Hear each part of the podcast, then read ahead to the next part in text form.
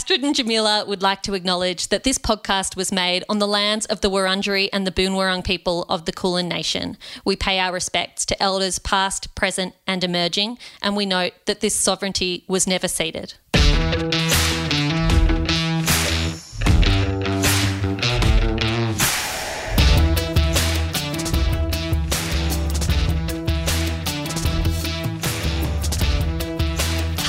And welcome to Anonymous Was a Woman. My name is Jamila Rizvi, and I'm joined today by my co host Astrid Edwards. And we are positively thrilled to be interviewing Kavita Bedford about her debut novel, Friends and Dark Shapes.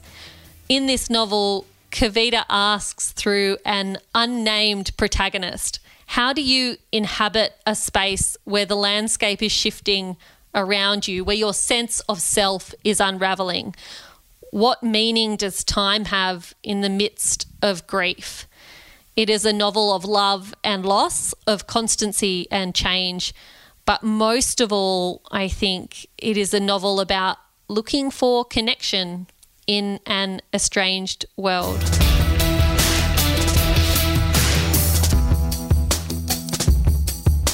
Kavita, welcome to Anonymous Was a Woman. Could you start by telling those who are unfamiliar a little bit about Friends and Dark Shapes? So, Friends and Dark Shapes is basically the arc of one year where a young unnamed narrator moves into a share house. And over the course of that time, she comes to terms with a lot of issues around sort of growing up, coming of age, a lot of issues in Sydney, but also kind of, you know, wider sort of universal issues around globalization, around gentrification, race, and kind of tensions within, you know, what does it mean to find a home in a city? And the backdrop is she's also dealing with the grief one year later after her father passes away. And she's comparing the city of then with the city of now. That is a beautiful explanation of your work, Kavita. I grew up in Sydney and I now live in Melbourne, but one of the things that I find beautiful about your work is that it really captured that kind of inner west of Sydney area where I grew up, where I went to university, where I rented my first homes outside my family unit, etc. And it just gave me a real sense of place and time in my life when I was leaving home, growing up, figuring out what on earth I was doing. And my question was, how difficult was it to capture that physical time and moment in life? Yeah, that's a really beautiful question and also so wonderful to hear because I think that's so much of what I was looking to engage in a reader and have that sense of, you know, familiarity and kind of trying to anchor that very pivotal stage and coming of age is often in our kind of late 20s these days. And that whole sort of sense has really changed and moved in terms of when these big milestones actually occur. And i think it was it was a really interesting exercise to do. One was just you know having a lot of external stimuli. So choosing music of that time choosing paintings and artwork and kind of surrounding myself of that kind of particular feeling. But the other thing was, you know, during that stage of my own life, I kept a lot of notes, mainly on my iPhone actually, just sort of jottings continually of conversations and bits and pieces. And I had them for years and I just didn't really, wasn't quite sure what I was ever planning to do with them. But I had, when I sort of decided what the arc of this book was going to be and where I was going to go with it, I just had this whole kind of almost database, if you will, of language and semiotics and of conversations and things that just immediately plugged me into into that time and place. And I think it must be sort of like a hangover from the researcher in me. But it was actually really amazing because from that I could kind of tentacle out, if you will, and try to capture a mood of a time, which is a very existential and strange but kind of wonderful exercise to to try to endeavor to do. Kavita, you mentioned that you are a researcher. You've got an MA of Applied Anthropology from Macquarie University, and you're also a Churchill Fellow. How did that inform the way you went about writing? Did it shape the way you think of the world, and did that translate to the page, or did you sort of separate that hat, so to speak, off to the side? Yeah, it's always a difficult thing to know exactly what your brain is doing at times with separation and kind of, you know, merging. But definitely, I think one aspect that was really interesting for me was so, I mean, anthropology is so much the local is global and the global is local. And so that relationship where, you know, I was choosing, I'm choosing in this book to write about Sydney and a kind of pocket of Sydney, Redfern, but also sort of surrounding suburbs. And so I really wanted to look at that localized setting, but how it completely relates to global issues. And obviously universal themes, but also global issues and politics that we're facing today and right now. And that's absolutely shaped. I mean, I don't think both my parents are anthropologists actually. And I think that lens is, I don't even know how to separate that. I've always seen society and culture and politics in that kind of relationship to each other. So I think that very much shaped, and with the Churchill, you know, and with quite a few other projects I've done, but especially with the Churchill, I've spent a lot of time interviewing people. And I think one skill or one aspect, and you would both know this so well, is that active listening and active listening and empathy. Mm-hmm. And the way that that feeds into writing, I don't think can ever be valued enough. It's such an important part. And, you know, I think so much of these books on how to write and these kind of you know various articles and things sometimes don't talk about that sort of you know that space where you are actually kind of absorbing and taking in other people's stories and that might have absolutely nothing to do with the major work that you're working on but it, it threads through things so i definitely don't see them as separate but having said that I had to do a lot of work to take away my analytical lens when I was writing creatively.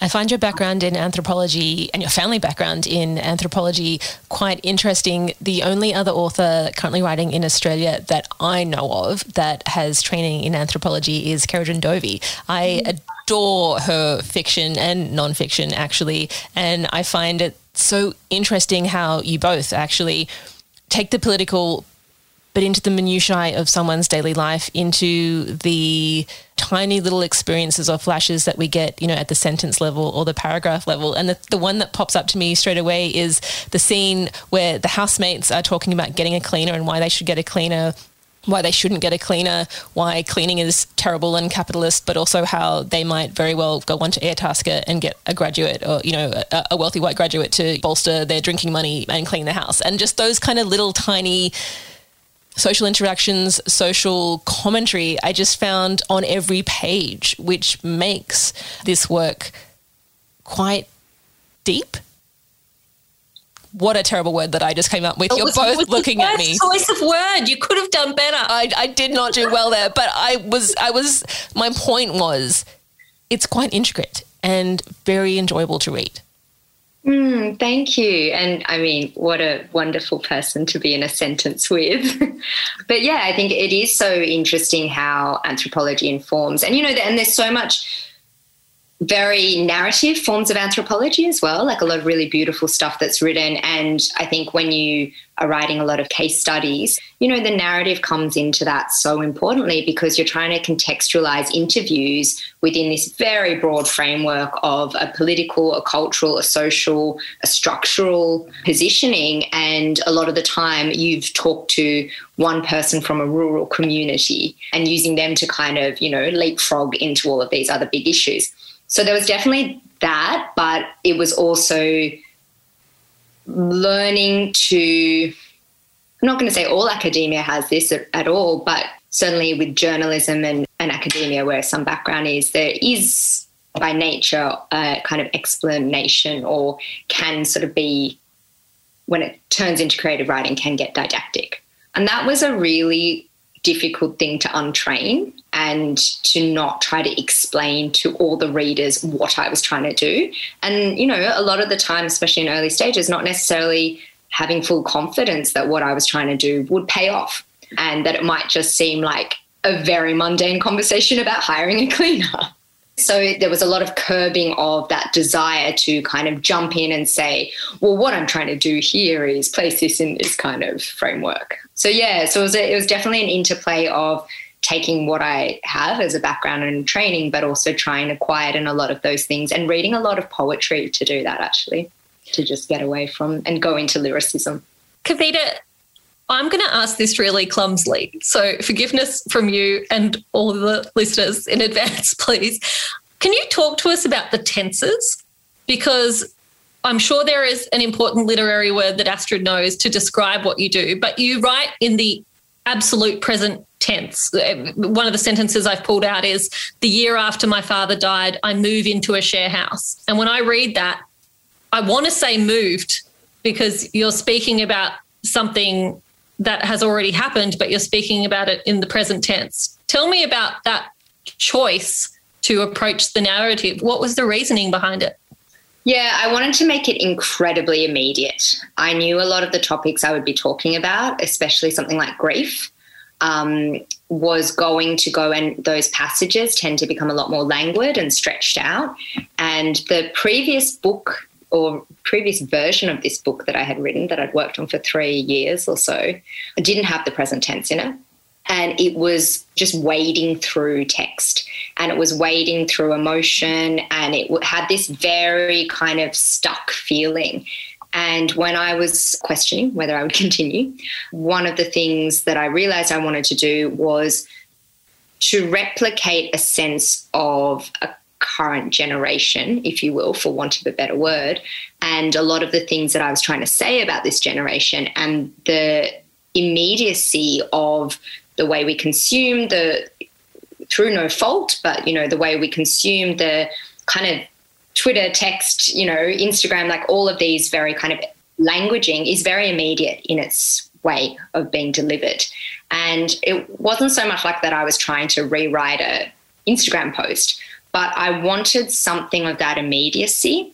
And I think what I was so interested in, sort of almost coming back to that initial question you asked Astrid of trying to capture a moment and a time, that was a lot of my desire in this book. I wanted to capture feelings and emotive qualities. So I knew that grief would be coming up and that it would be sort of that stretched out and kind of quite liminal space. And to punctuate that, I just wanted everyone in the share house and all the sort of younger people to be doing everything in the immediate now. Friends and Dark Shapes is your first work, your first novel, and it is often considered a really lazy question to ask a debut novelist how much of you is in your work. And I want to avoid that, but I also want to ask you, Kavita, you are writing, you know, in this immediate present tense. You use I throughout.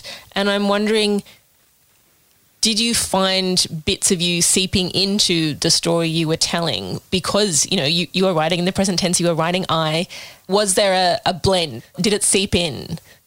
Yeah, absolutely. And I think it's such a hard question to also answer, not just to ask, but to answer because as you would both know as well, you know, writing is just so much crafting.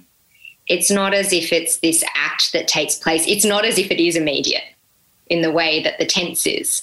It's such a long, drawn out process, but it's also so much editing and recrafting and reshaping.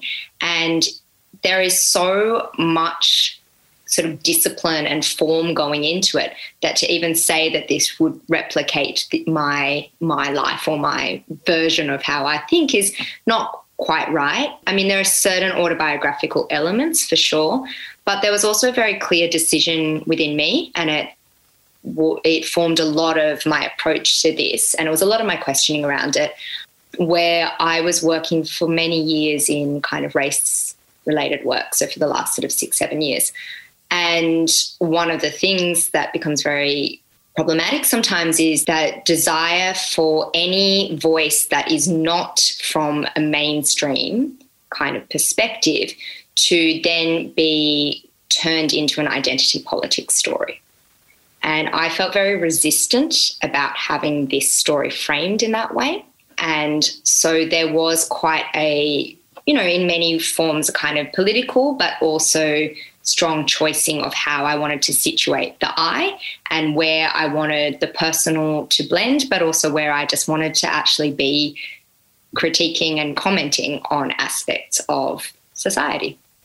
Kavita, I I loved reading the book so much. I think it was enhanced for me by a lot of personal crossover. Like your narrator, I'm Indian Australian.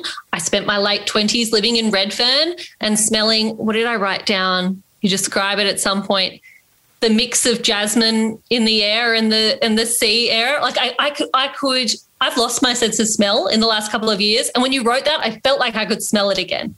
It was so beautifully evocative of that place, not just in what you saw in Redfern in your late 20s when you were there, but also the smells and the the sounds and the the elements that you perhaps forget otherwise. So I've got to say I I really want to thank you for the postcard back to a time that I sort of had left behind, I think, otherwise.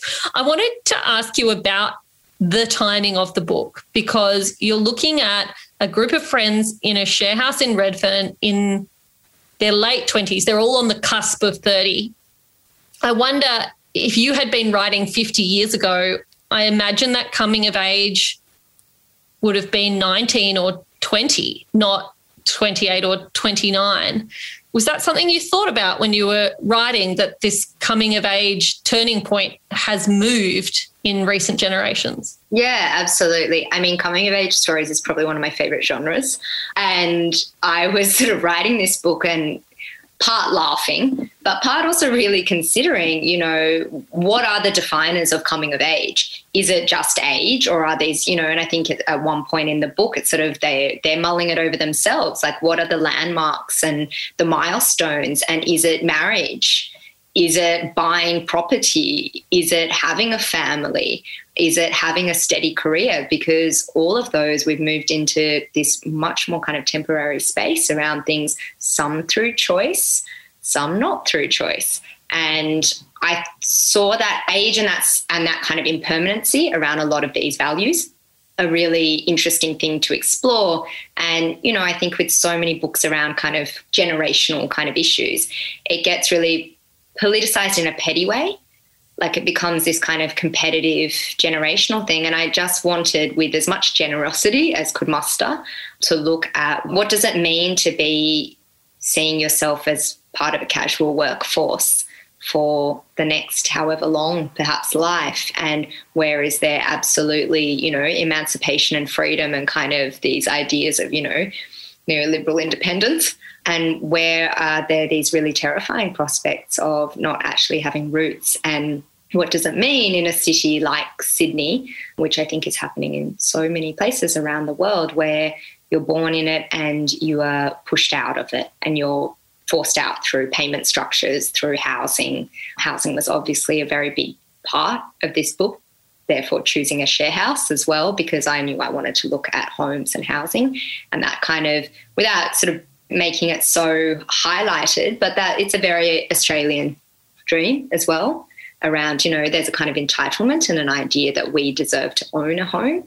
And I wanted to sort of gently just explore that. And yeah, I think that there are so many aspects around coming of age that being thrown into question. And there are a lot of people at, at all stages of life, but, you know, that you're meeting that don't have any of these at all. And yeah, I just wanted to explore aspects of that.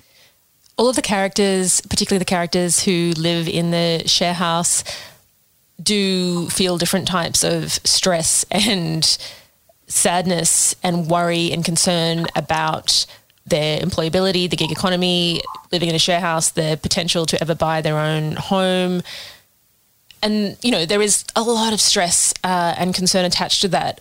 But beyond that, this work also deals directly with grief and the kind of separation one can feel if one experiences a major loss when other people around you, including other people of your own age group, haven't experienced that kind of loss. And a very leading question here, Kavita, but what was the impetus for you to directly explore that kind of grief? Yeah, I think grief is such an interesting area because it's so personal. it's something we it feels often like it's almost the one taboo left in society of what we don't discuss um, or discuss in a way with any kind of education or thought behind it.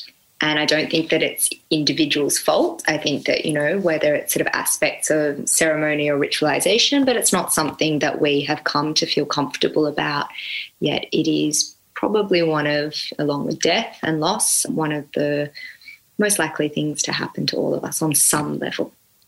And I wanted to explore, yeah, so the narrator losing her father and the father standing in, I guess, also for so many aspects around country and city and Anglo Australian kind of roots as well and history. But I was very aware that this could become a novel about a personal grief of a loss of a father. And there's amazing work done around that. Like I, you know, I was reading books as well, like, you know, H is for Hawk and Grief is the Thing with Feathers. And I was reading a lot of grief, beautifully, beautiful grief literature. and the thing though that I realized I wanted to do was look at, like you're saying, what does it mean to live in a big city where everyone feels as if they've lost something?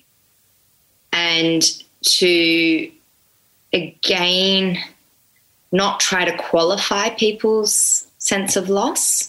And I think it is really hard. And I think for, again, very different reasons for different people. But some people have experienced tragedies and, and losses on scales that we cannot fathom and some on scales that are a bit more imaginable or close to home, but we haven't experienced.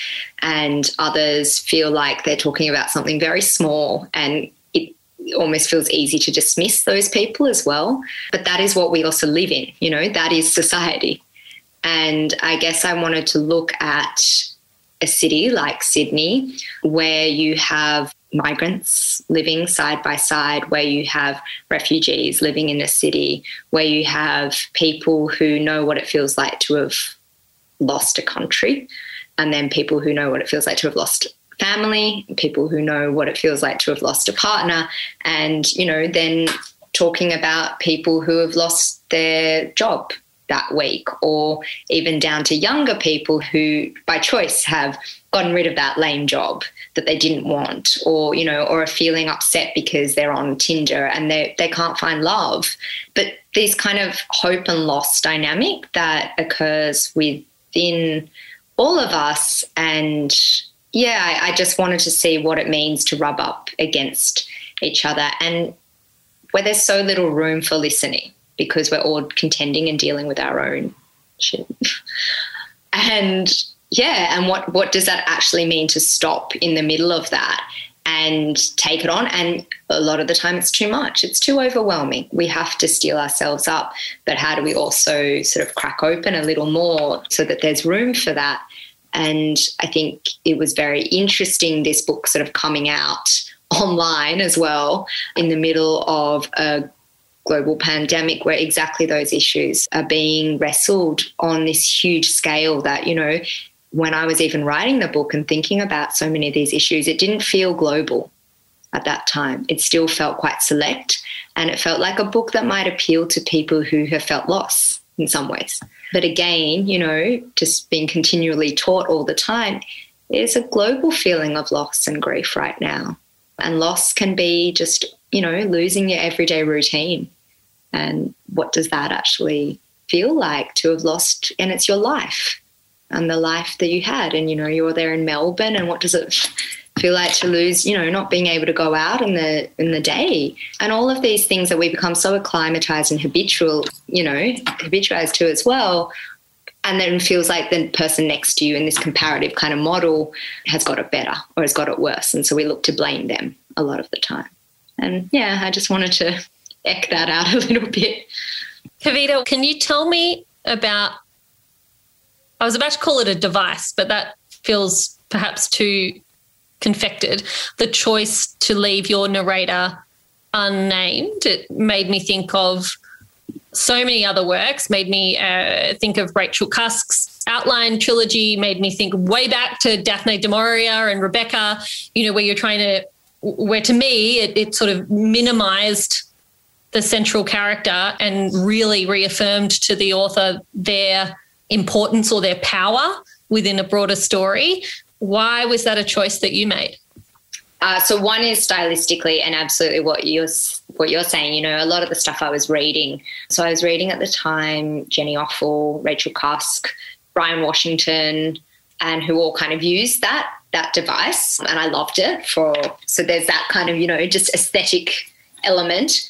But I was drawn to these for a reason, and I think there was a very there's a very strong choice that I've still found quite hard to actually articulate in a way. And something of it is what you kind of hinted at of wanting the narrator to not completely dominate the story of grief and to have her experiences. And I guess it's almost like that kind of anthropological lens as well, you know, to have more her stories be these kind of ways to discuss issues in our society so there was a bit of that in a strange way. I felt like naming her was going to make it a much more kind of character novel. And it's not, you know, it's a novel of vignettes and ideas in many ways. And I was also reading Valeria Luiselli, Sidewalks, and kind of the way she treads through. And I was reading a lot of flaneur writers, and that's sort of also a lot of where this came from. It's funny, in the whole time I was writing, I never had a desire to name her. It never came up. It wasn't what I was interested in. Uh, that's not to say that's not something in the future that I'd be interested in, but I also found it in a gendered way in, and a racial way incredibly freeing. And not having to mark her as a representative of anything felt like there was actually room to write about what I wanted to write about. And she kind of, in this very strange way, got out of the way but also felt strong in being unnamed because it felt like she was politically sort of situating herself in a way that I think a lot of men do in literature and feel completely comfortable with as being okay with with being the observer and saying this is what I see and this is how it is and they don't need to define, categorize, and put it all into some kind of neat, pocketed, oh, but this is just my character. And so there was an element of trying not to minimize, and it's scary, I think, to do as well behind things. And I wanted her to just quietly and hopefully generously, but claim those spaces a little more. Kavita, thank you for taking us inside and behind these rich vignettes that you've shared with us in Friends and Dark Shapes. We really appreciate your time today. Thank you so much for having me. It was an absolute delight.